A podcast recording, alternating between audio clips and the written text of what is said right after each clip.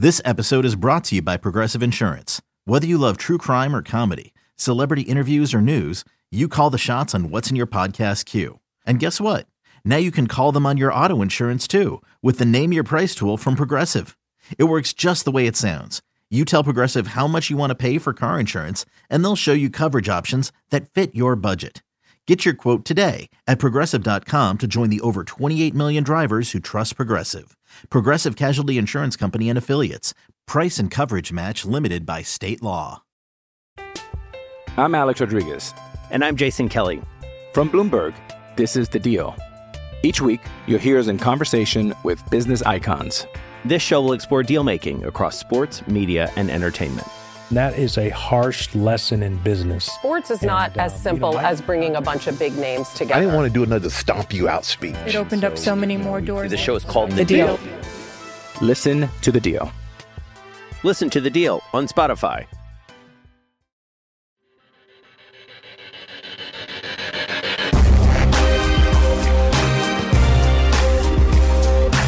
And we're back on Inside Black and Gold. I am your host, Jeff Nowak, and we're going to be going over the initial injury report for week three. If you're watching this on YouTube, it's up there to my left.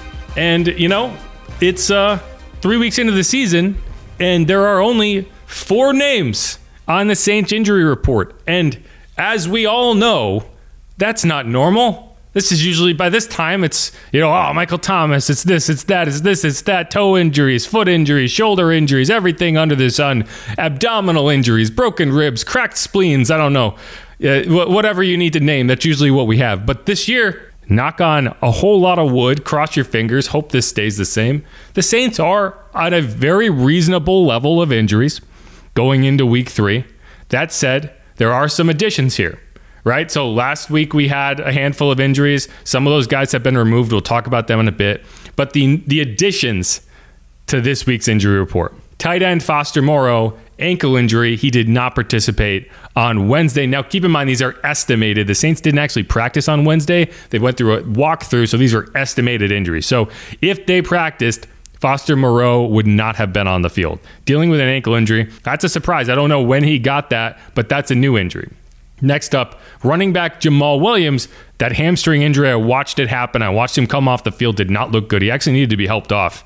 Um, it was kind of subtle. He, he kind of just came off the field quickly. So I think most people missed that injury. I don't know if it was on the broadcast, but he needed to be helped off. He kind of was laboring on that hamstring and he went in the tent. He was in there for a while. And whenever you're in the tent for a while, it means they're doing some actual testing.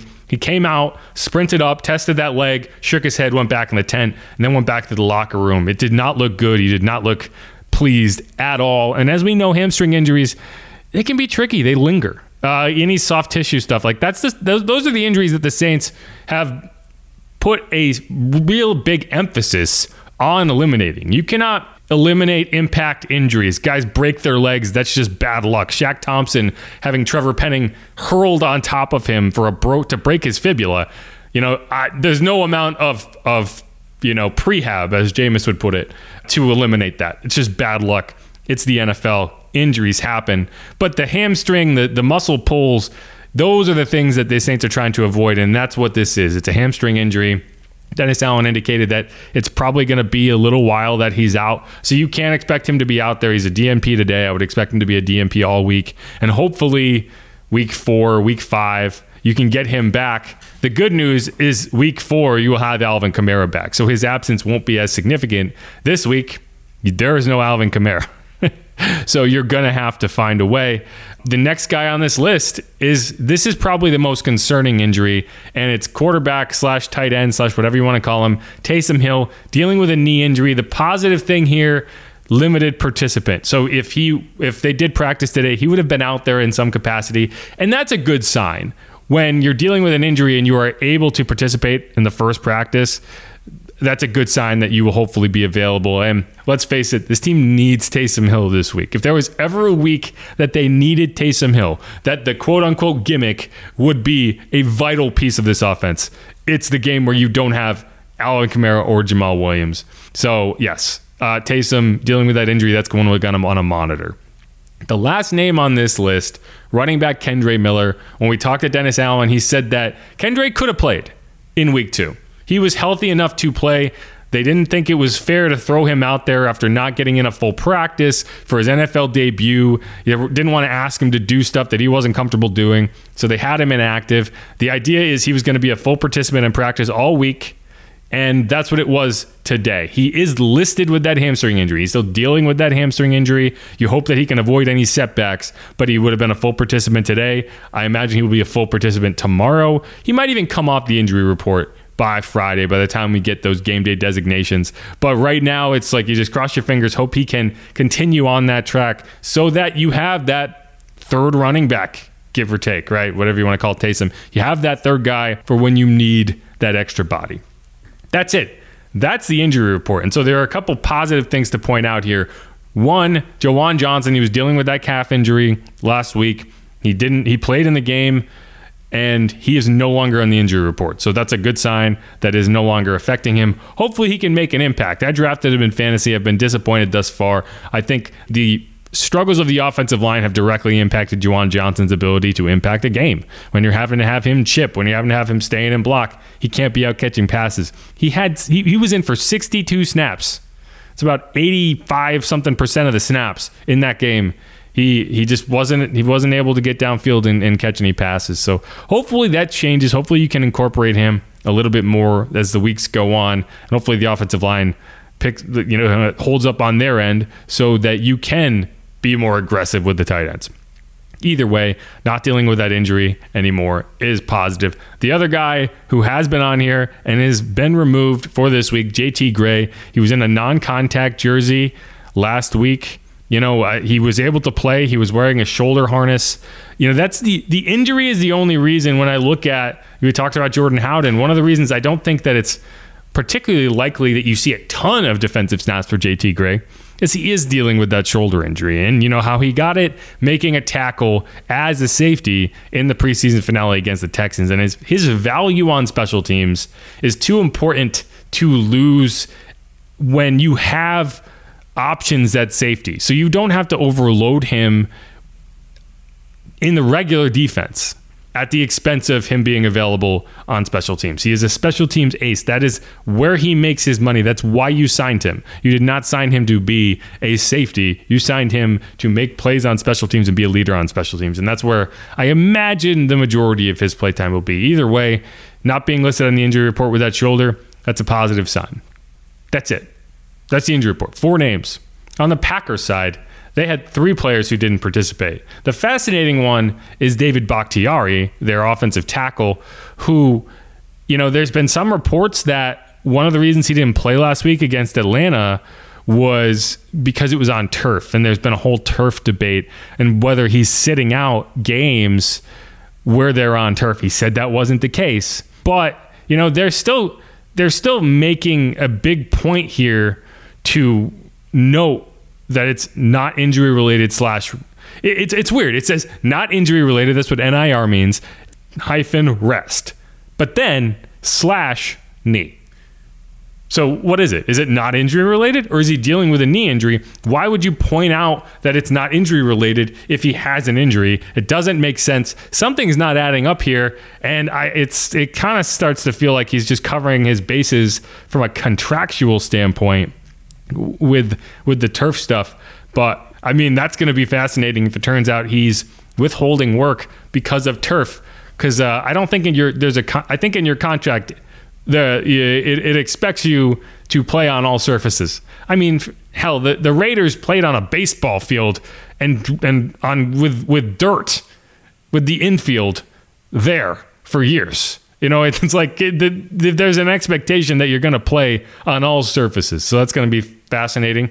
It's not going to be a factor this week. Green Bay has natural grass field. So I imagine he will be out there, but he was a DNP on Wednesday. That'll be one to watch. Interior lineman Elg, Elgton Jenkins, he's dealing with a knee injury, DNP. Running back Aaron Jones has a hamstring injury. The hamstrings are wild uh, with the running backs right now. He is a DNP. He didn't play last week he's a big part of that offense. Jordan Love's life gets a lot easier when Aaron Jones is out there.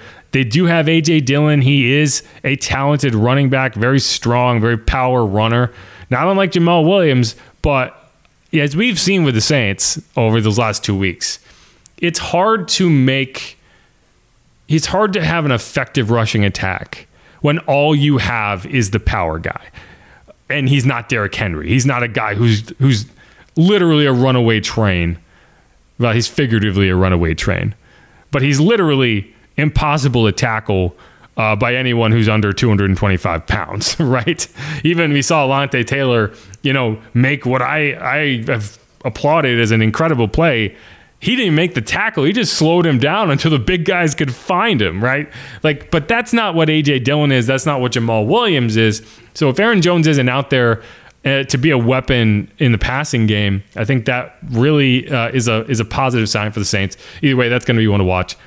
Linebacker Rashan Gary, he has a knee injury. He was limited. Lucas Van Ness, another linebacker dealing with an elbow injury, he was limited. Wide receiver Christian Watson, another hamstring injury, he was limited. And then punter Dan Whelan has a finger injury. He was a full participant. But if you, if you remember the name Dan Whelan, he was actually in camp with the Saints last year, competing with Blake Gillikin. He got he, he was one of the earlier cuts because last year you had to cut people early. You didn't get all the way and then cut from 90 to 53. I think you ended up having to go from 90 to 80. Um, and he was one of those cuts. And so he went out to Green Bay this year. He got a job. So good old Dan Whelan um, you know, it'll be interesting uh, to see how he performs against the team that didn't think he was good enough, and then this year cut their punter for in in uh, in lieu of a 30 year old rookie named Lou.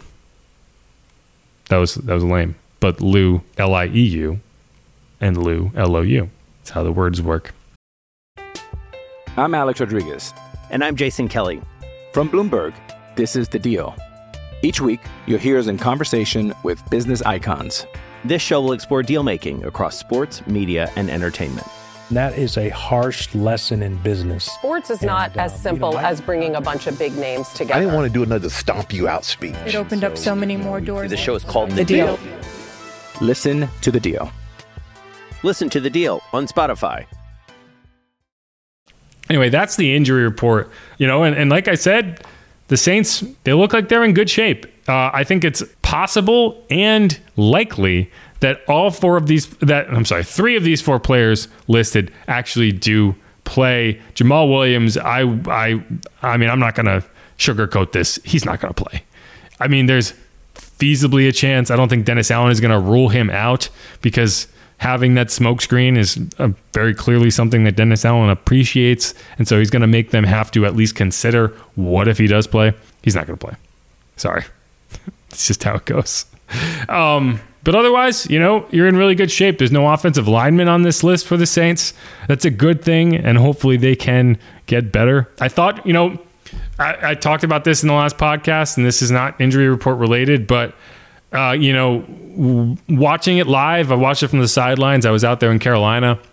It seemed like Trevor was holding up a little better this week. He looked a little bit more confident. Um, the offensive line as a whole, I don't think played very well, but I actually thought, you know, in watching the film and going back, I thought Trevor played solidly, right? He wasn't perfect. He got beat a couple times. There were some plays where he just didn't have the footwork. He still that technique is still coming along, but he's a he's effectively a rookie and all you can hope for is incremental improvement. Is he getting better? Is he taking steps forward every week? And I think he did. I think he did this week. And Dennis Allen also echoed that. Um, and you see it on the tape, right? Like he didn't get eaten alive. You know, I think they did scheme some help for him, but it was James Hurst getting beat on the inside. It was Cesar Ruiz getting beat on the inside. It was Erik McCoy getting beat on the inside. That's where a majority of the pressure came from. That wasn't just a stunt that the Saints didn't pick up, that they maybe weren't prepared for. So I think that's a good thing. We'll get into that more probably tomorrow um, when I get Steve Geller on here and we're going to get ready for the Packers. Who, you know, it's funny. I was on a Packers podcast today and uh, we were talking about how the Packers have a really impressive defensive front. Like they might have a top 10 defensive front, and it's going to be tough for the Saints to handle, but it's still probably going to be the third best defensive front they've faced through three weeks because I think the Titans have a top three defensive front. I think the Packers, I'm sorry, the Panthers probably have a top five defensive front. So at some point, it's going to get easier. And I think you have to couch the offensive line struggles with the fact that they have had three very or two very difficult matchups through through two weeks, and they'll have a third one this week. And so, you know, if you're getting better, it's a little harder to identify when you're not getting any favorable matchups. We'll see. Sunday noon out in Green Bay. It's basically a national broadcast. John Hendricks always tweets out the broadcast map, and a you know a majority of the country on CBS is going to be watching. A majority of the country is going to be watching this game. I think it's a CBS broadcast. So uh, hey, maybe no national games, but you do get the spotlight noon game. So that's cool. I'm looking forward to being out there. I've never been to Lambeau Field. It's going to be very exciting to be on that sideline. Hopefully, see a couple. Hopefully, eh, actually, I take it back. I hope I don't see any Lambeau leaps unless it's the Saints doing it ironically. There you go. But all right, that's going to wrap up this special edition of Inside Black and Gold. Again, this is kind of an emergency pod. Marcus Maye suspended. We went over all of that and what that means, who's going to be in there. Uh, my guess is Jordan Howden. Went through the injury report. We're going to come back tomorrow with another episode, break down what to expect in this Packers matchup, what the Saints are looking at in Jordan Love, how Derek Carr can get better, can improve in this matchup, because I think they're going to need him to. I think they're going to need more offense to win this game, but we'll get into that that. Thanks everyone for listening. I'm Jeff Nowak. As I said in the first segment, if you haven't subscribed yet, please do that. Please give us a rating and a review. Please recommend us to anyone you know who likes podcasts, who likes the Saints, who wants to who wants to listen to a podcast about the Saints. It's called Inside Black and Gold. Pretty easy to remember. I think the name rolls off the tongue. All right. I'm Jeff Nowak. You can follow me on Twitter at Jeff underscore Nowak. You can follow the show on Twitter at Saints underscore pod. If you ever miss an episode, you want to go find it, that's where you can find it. You can also search the hashtag IBN, the letter N, G, and because I put those in all the tweets with the episode, so you can kind of go back and find them. But all right, that's going to wrap it up. Thanks everyone for listening. As always, who dat? Go Saints. Be easy, y'all. Peace.